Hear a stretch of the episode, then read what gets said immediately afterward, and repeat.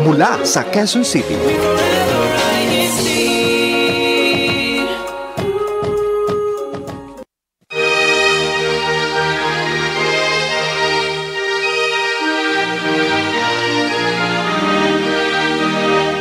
Sumasa inyo ang palatuntunang ang Iglesia ni Cristo, isang palatuntunang maghahatid sa inyo ng mga dalisay na aral ng Diyos na sinasampalatayanan ng Iglesia ni Cristo, mga katotohanang maghahatid sa atin sa matwid na landas ng paglilingkod sa Diyos.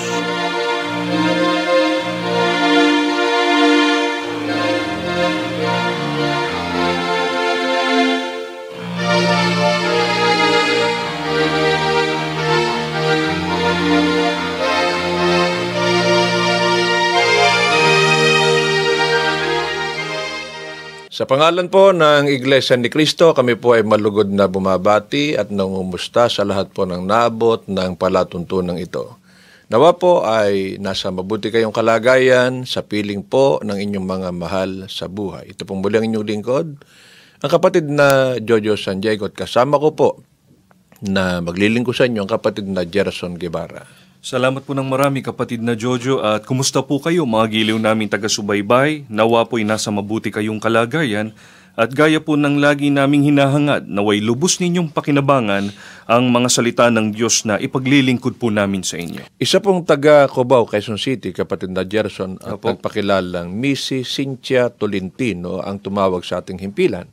Ang sabi po niya, bakit daw natin ipinangangaral na nalipol ang iglesyang itinayo ni Kristo noong unang siglo, kaya itinatag niya itong muli dito sa Pilipinas noong 1914. Samantalang si Kristo mismo ang nagsabi na ang kanyang mga tupa ay hindi malilipol. Ang tanong niya, hindi po ba lumilito na kakontra kayo ng aral ni Kristo? Napakaganda po kapatid na Jojo ng katanungang ito ni Mrs. Cynthia Tolentino. At tayo po'y nagpapasalamat ng marami sa pagtawag po niya sa ating himpilan. Sana po'y nakikinig siya ngayon. Ipaglingkod na po natin sa ating mga taga-subaybay, kapatid na Gerson, Opo. ang binanggit ni Mrs. Tolentino. Bakit daw natin ipinangangaral na nalipol ang iglesyang itinayo ni Kristo noong unang siglo, kaya itinatag niya itong muli dito sa Pilipinas noong 1914. Samantalang si Kristo mismo ang nagsabi na ang kanyang mga tupa ay hindi malilipol. Ang tanong nga po niya, hindi po ba lumilitaw na kakontra kayo ng aral ni Kristo? Ang mabuti po kapatid na Jojo, Opo. basahin muna natin yung talatang binanggit ni Mrs. Tolentino. Ganito po ang ating mababasa sa Juan 10.27 hanggang 28. Dinirinig ng aking mga tupa ang aking tinig, at sila'y aking nakikilala, at sila'y nagsisisunod sa akin, at sila'y binibigyan ko ng walang hanggang buhay, at kailan may hindi sila malilipol, at hindi sila aagawin ng sinuman sa aking kamay. Sana po ay napansin ng ating mga tagapakinig, kapatid na Jojo, Opo. kung sino po ang tiniyak ng ating Panginoong Heso Kristo na mga tupa niya na hindi po malilipol. Ayon po sa mga talatang binasa ninyo, kapatid na Gerson, sino po sa mga tupa ng ating Panginoong Kristo ang hindi malilipol? Ayon po sa tagapagligtas, ang nakikinig at sumusunod ang hindi malilipol at hindi maaagaw ninuman sa kanyang kamay. Ang ipinagtataka nga po ni Mrs. Tolentino, bakit daw po natin ipinangangaral na nalipol ang Iglesia ni Kristo noong unang siglo? Nakabatay po ba yun sa Biblia? Opo, kapatid na Jojo, pansinin po ninyo, mga giliw namin tagapakinig, ang pahayag mismo ng ating Panginoong Heso Kristo nakatala po sa Mateo 24.9 hanggang 11. Sa panahong yon, kayo'y uusigin at papatayin. Kapopotan kayo ng lahat dahil sa akin. Maraming tatalikod sa kanilang pananampalataya. Mapopoot sa isa't isa at magkakanulo sa isa't isa. Lilitaw ang maraming bulaang propeta at ililigaw ang marami. Ito po, Mrs. Tolentino at mga kababayan, ang ipinagpauna ng ating Panginoong Heso Kristo. Ano po ibinabala niya? Ibinabala po niya na may magaganap na pagtalikod. Ang magtatalikod ay ang mga bulaang propeta at ang hindi nila maitatalikod ay ipapapatay naman. Ito po ang dahilan kung bakit nawala, nalipol ang unang Kristyanismo. At sa maraming pagkakataon, kapatid na Gerson, ay napaglingkod na po natin yan sa ating mga tagapakinig natalikod po mga kababayan ang mga unang Kristiyano at ang ibinungan ng pagtalikod ay ang Iglesia Katolika Apostolika Romana. At ang mga hindi naman po sumunod sa maling aral ay kanila namang pong ipinapatay, kaya nga po lubos na nalipol ang unang Kristyanismo. Ang sinasabi po ng iba, kapatid na Gerson, lumilitaw daw po na mahina ang ating Panginoong Kristo kung nawala o nabagsak ang iglesia na kanyang itinayo. Kaya mahalaga po na malaman ng lahat, paano po ba nagiging matatag ang bahay o ang iglesia? Ganito pong pahayag ng ating Panginoong Heso Kristo. Nakasulat po sa Mateo 7.24 hanggang 25. Kaya't ang bawat dumirinig ng aking mga salitang ito at ginaganap ay matutulad sa isang taong matalino na itinayo ang kanyang bahay sa ibabaw ng bato at lumagpak ang ulan at bumaha at umihip ang mga hangin at hinampas ang bahay na yaon at hindi nabagsak sapagkat natatayo sa ibabaw ng bato. Dito po'y malinaw na itinuro ng ating Panginoong Heso Kristo na ang nakikinig at gumaganap ang hindi babagsak kaya ang mga kaani po sa tunay na iglesia na namalaging sumusunod ang hindi mahihiwalay at hindi maaagaw ng sinuman sa kamay ng ama at ng anak. Eh sino po naman, kapatid na Gerson, ang tiniyak ng ating Panginoong Kristo na babagsak? Ang binasa po natin, Mateo 7.24 hanggang 25, ituloy lang po natin sa mga talatang 26 hanggang 27. At ang bawat dumirinig ng aking mga salitang ito at hindi ginaganap ay matutulad sa isang taong mangmang na itinayo ang kanyang bahay sa buhanginan at lumagpak ang ulan at bumaha at tumihip ang mga hangin at hinampas ang bahay na yaon at nabagsak at kakilakilabot ang kanyang pagkabagsak ang tiniyak po ng ating Panginoong Kristo na babagsak ay ang nakinig lamang, subalit hindi naman po gumanap ng kanyang mga utos. Sa halip na ang ating Panginoong Kristo ang kanilang sundin, ano po ang sinunod ng mga naduwag manindigan, kaya nga natalikod ang iglesyang itinatag ng ating Panginoong Kristo noong unang siglo. Si Apostol Pablo po ang sasagot sa atin sa pamamagitan ng kanyang sulat, sa kanyang kamanggagawang si Timoteo, ganito po ang ating mababasa sa unang Timoteo 4.1 hanggang 3. Ngunit hayag na sinasabi ng Espiritu na sa mga huling panahon ang iba'y magsisitalikod sa pananampalataya at mga kikinig sa mga espiritong mapanghikayat at sa mga aral ng mga demonyo sa pamamagitan ng pagpapaimbabaw ng mga tao na nagsisipagsalita ng mga kasinungalingan na hinirohan ang kanilang mga sariling budhi ng waring bakal na nagbabaga, na ipinagbabawal ang pag-asawa at ipinag-uutos na lumayo sa mga lamangkati na nilalang ng Diyos upang tanggapin na may pagpapasalamat ng mga nagsisisampalataya at nangakakaalam ng katotohanan. Ayon po sa mga talatang binasa natin, kapatid na Jojo, Opo. aral po ng demonyo ang ituturo ng mga taong sinungaling kaya natalikod ang mga alagad ng ating Panginoong Heso Kristo noong unang siglo. At ayon din po sa mga talatang binasa ninyo, kapatid na Gerson, ano-ano po ang aral ng demonyo na itataguyod ng magtatalikod sa mga unang Kristiyano? Ipagpabawal po nila ang pag-aasawa at ipag-uutos ang paglayo sa lamangkati. At sa maraming pagkakataon po, kapatid na Gerson, ay nailahad na natin kung sino ang katuparan ng ibinabalang ito ng Biblia. Subalit alang-alang po, sa mga ngayon lang nakakapakinig sa ating palatuntunan, ipaglingkod po natin sa kanila sino po ang nagtaguyod ng mga aral na ito. Hindi po tayo maninira mga kababayan. Babasahin lang po natin ang aklat na sinulat ng otoridad ng Iglesia Katolika. Ganito po ang ating mababasa dito sa aklat na ang pananampalataya ng ating mga ninuno.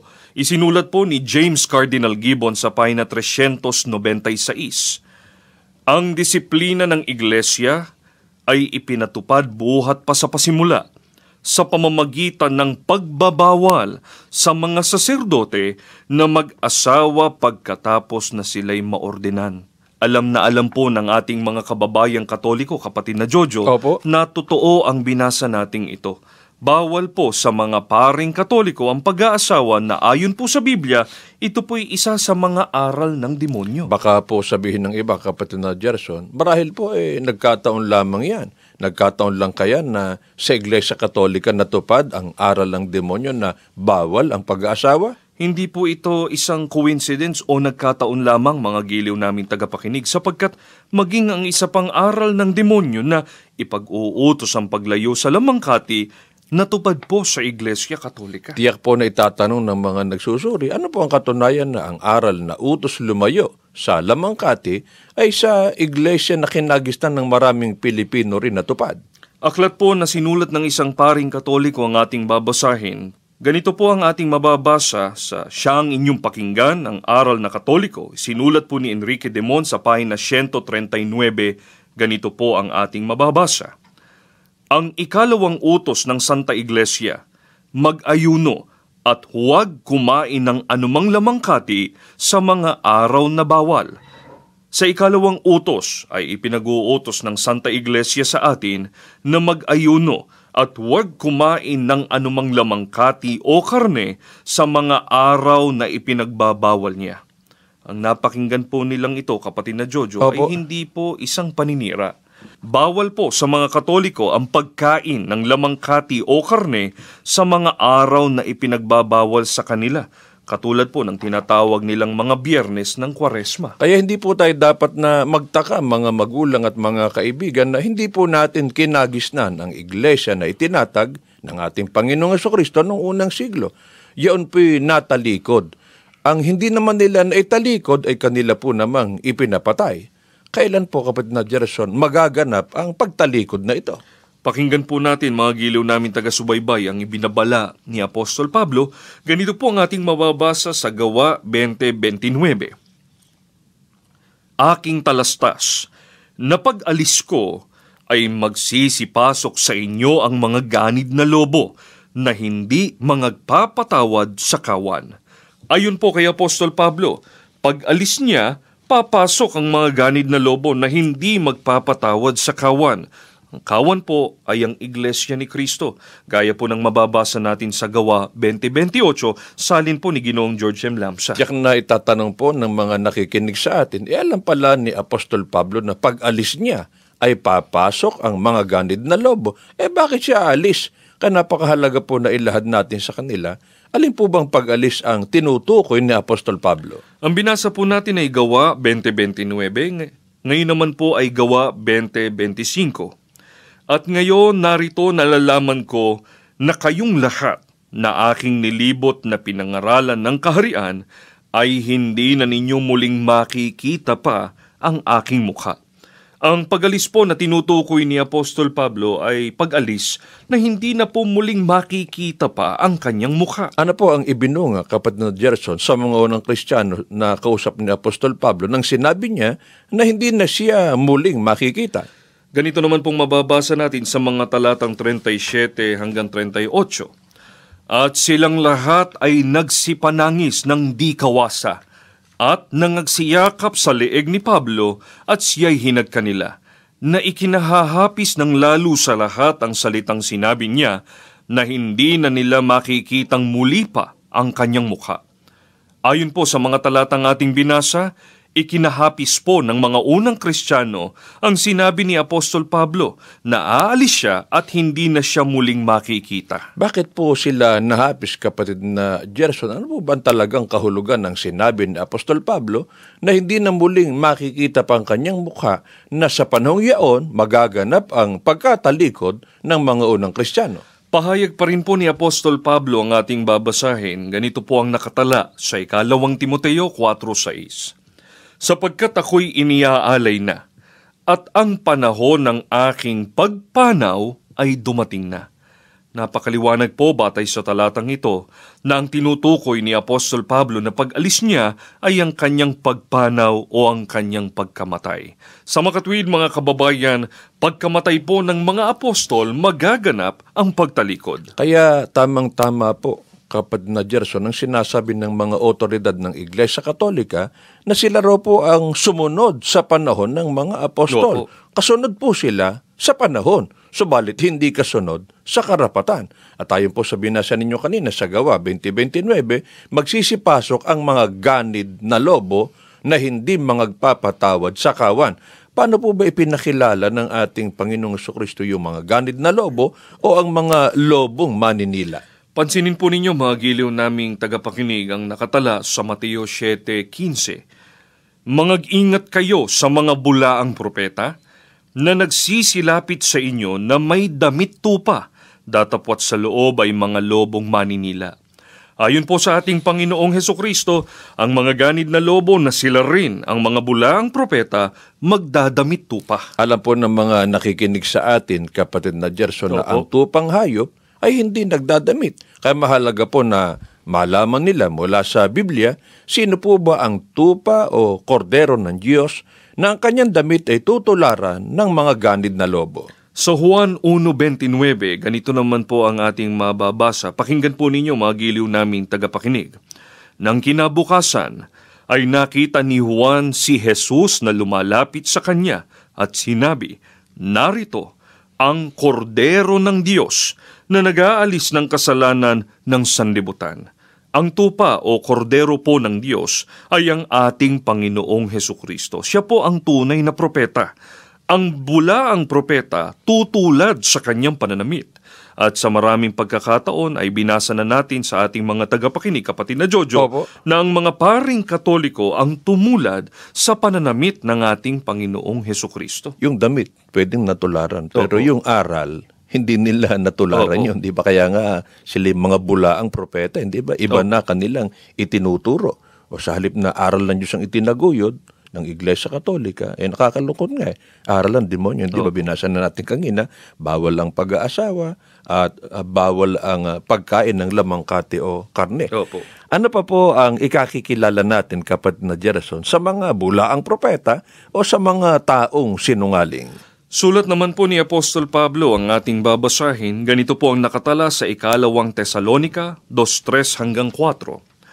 Huwag kayong padaya kanino man sa anumang paraan, sapagkat ito'y hindi darating maliban ng dumating muna ang pagtaliwakas at mahayag ang taong makasalanan ang anak ng kapahamakan na sumasalangsang at nagmamataas laban sa lahat na tinatawag na Diyos o sinasamba.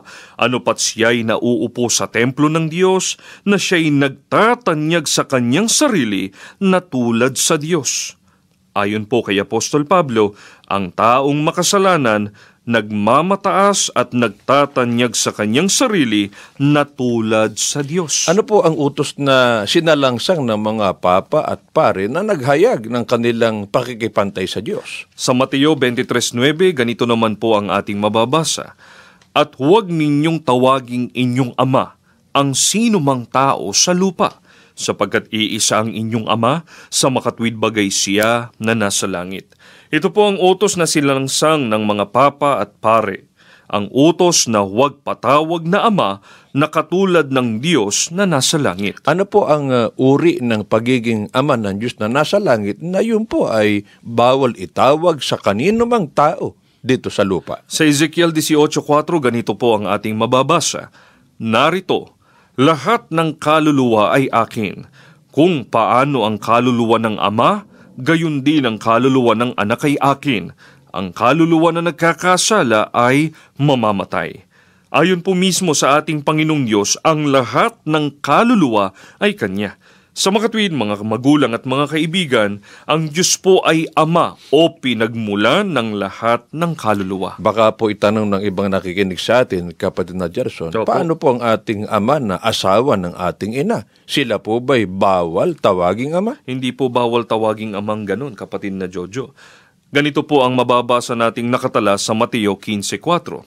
Sapagkat sinabi ng Diyos, Igalang mo ang iyong ama at ang iyong ina, at ang manungayaw sa ama at sa ina ay mamatay siyang walang pagsala. Malinaw po sa mga talatang ito na hindi po bawal tawaging ama ang asawa ng ating ina. Sa makatwid mga kababayan, napakaliwanag po kung ano ang bawal itawag sa kanino mang tao. Bawal po na tawaging ama ng kaluluwa ang sino mang tao sa lupa. Meron po bang sumalangsang sa utos na ito, kapatid na Gerson? Meron po bang nagpatawag na sila'y ama ng kaluluwa?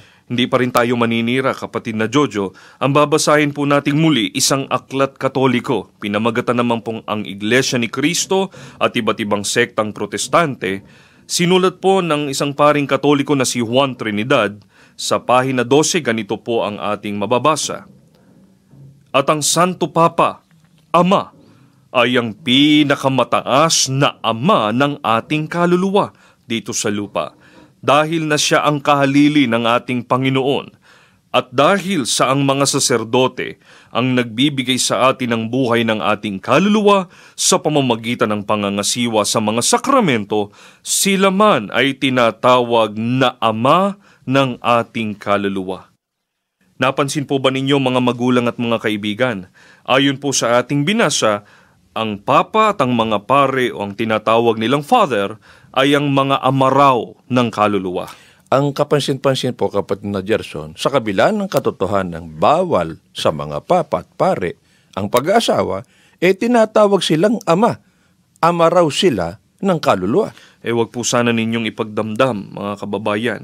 Subalit sa mga inilahad po namin ito sa inyo, kitang-kita po natin ang lahat ng palatandaan ng magtatalikod sa mga alagad ni Kristo noong unang siglo natipong lahat sa Iglesia Katolika. Ipinakilala po ng Biblia, kapatid na Gerson, kung sino ang mga bulaang propeta. Opo. Paano po naman natin makikilala kung sino ang mga nadaya nila? Babasahin lang po natin ang talata ng Biblia. Ganito po ang ating mababasa sa Apokalipsis 13.16.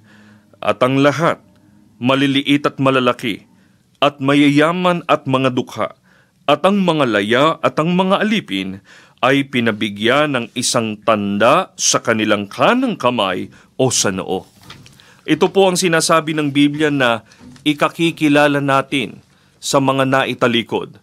May tanda sila sa noo at kanang kamay.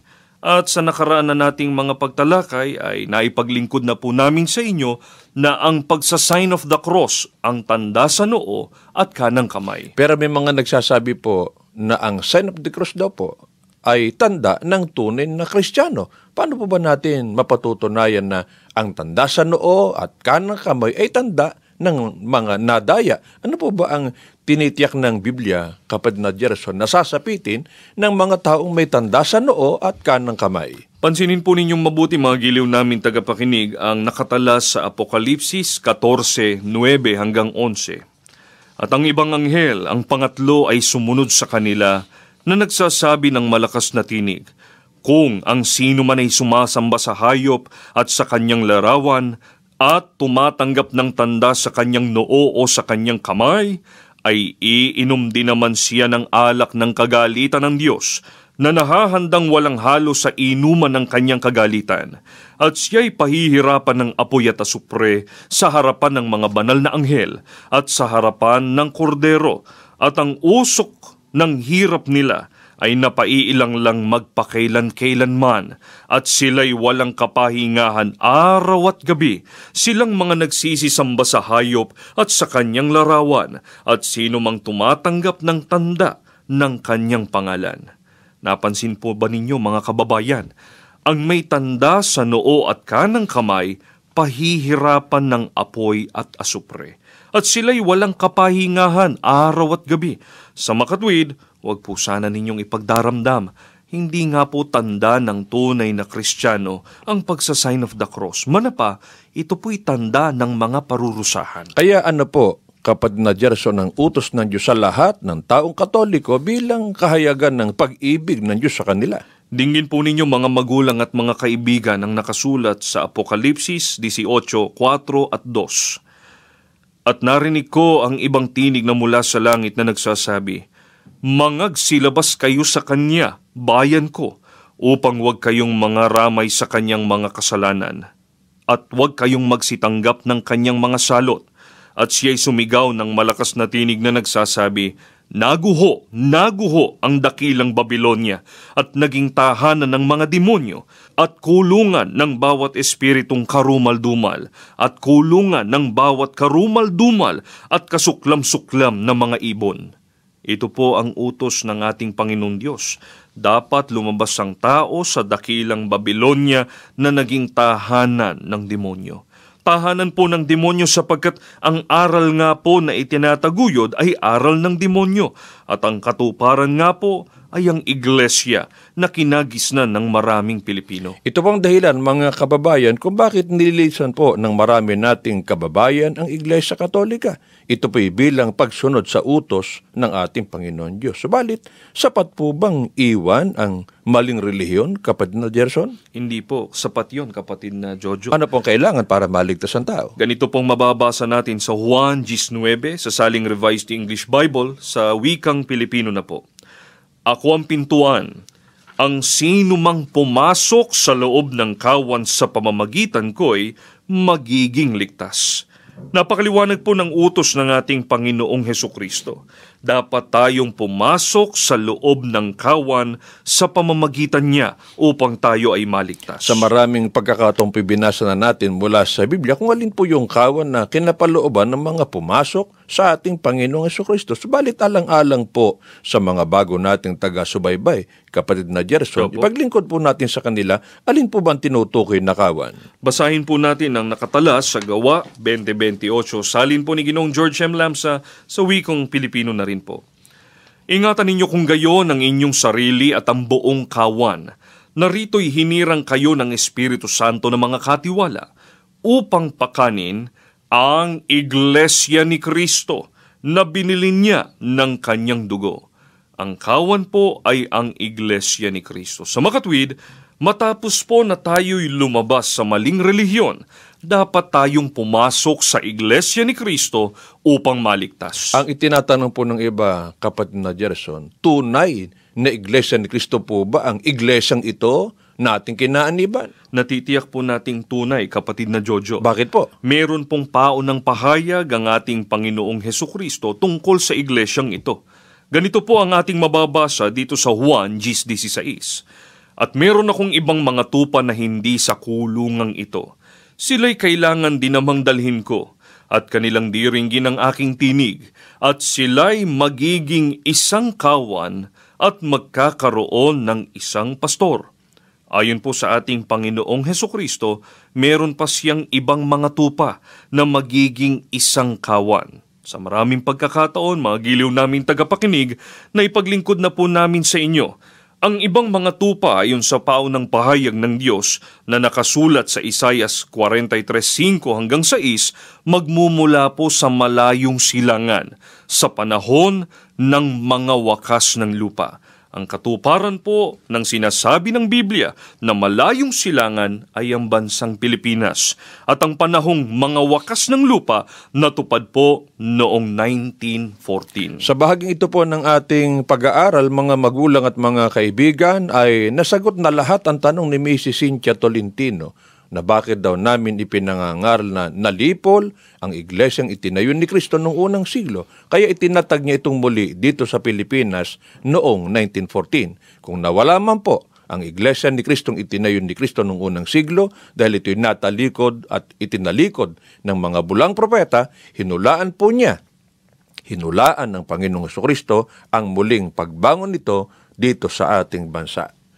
Kung mayroon po kayong mga katanungan sa mga aral na aming sinasampalatayanan, mari po kayong tumawag dito sa himpilan sa 02-720-1954. Ang aming pong programa ay kasabi ding mapapakinggan sa audio streaming. Visita sa www.dcm954.com. Salamat po sa inyong pagsubaybay. Tayo po'y mananalangin. Panginoon po namin Diyos, salamat po ng maraming marami sa iyo. Opo. Inialay po namin sa iyo lahat ng kalwalhatian. Opo. Nagamit mo po ang palatuntunan ito Opo. para maghayag ng iyong mga kalooban. Amen. Nawa po, hindi kami nakapanugat ng damdamin ng sino man. Opo. Ang nahayag po yung iyong dakilang pag-ibig. Opo. Ang hangarin mo po na ang lahat ng tao ay makaunawan ng katotohanan, Opo. makasama namin sa tunay na iglesia, makasama sa tamang paglilingkod Opo. at sa pagtatamo ng kaligtasan. Amen. Panginoong Jesus, pakilapit mo po kami sa Ama. Opo. Patanggap po namin ang aming mga dalangin. Amen. Maumaasa po kami pagkakalumong aming kahilingan. Opo. Patuloy mo pong pagpalayan ng pamamahal at ang buong iglesia. Opo. Sa pangalan po ng Panginoong Jesus na aming tagapagligtas. Amen. Amen.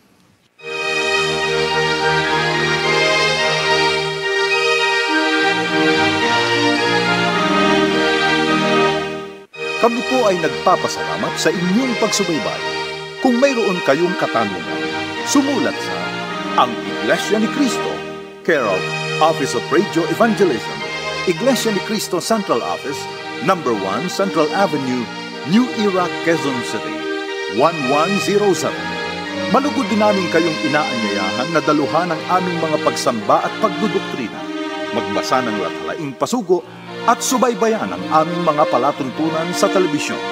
Makipag-ugnay sa ministrong nakadistino sa pinakamalapit na lokal ng Iglesia ni Cristo sa inyong poon.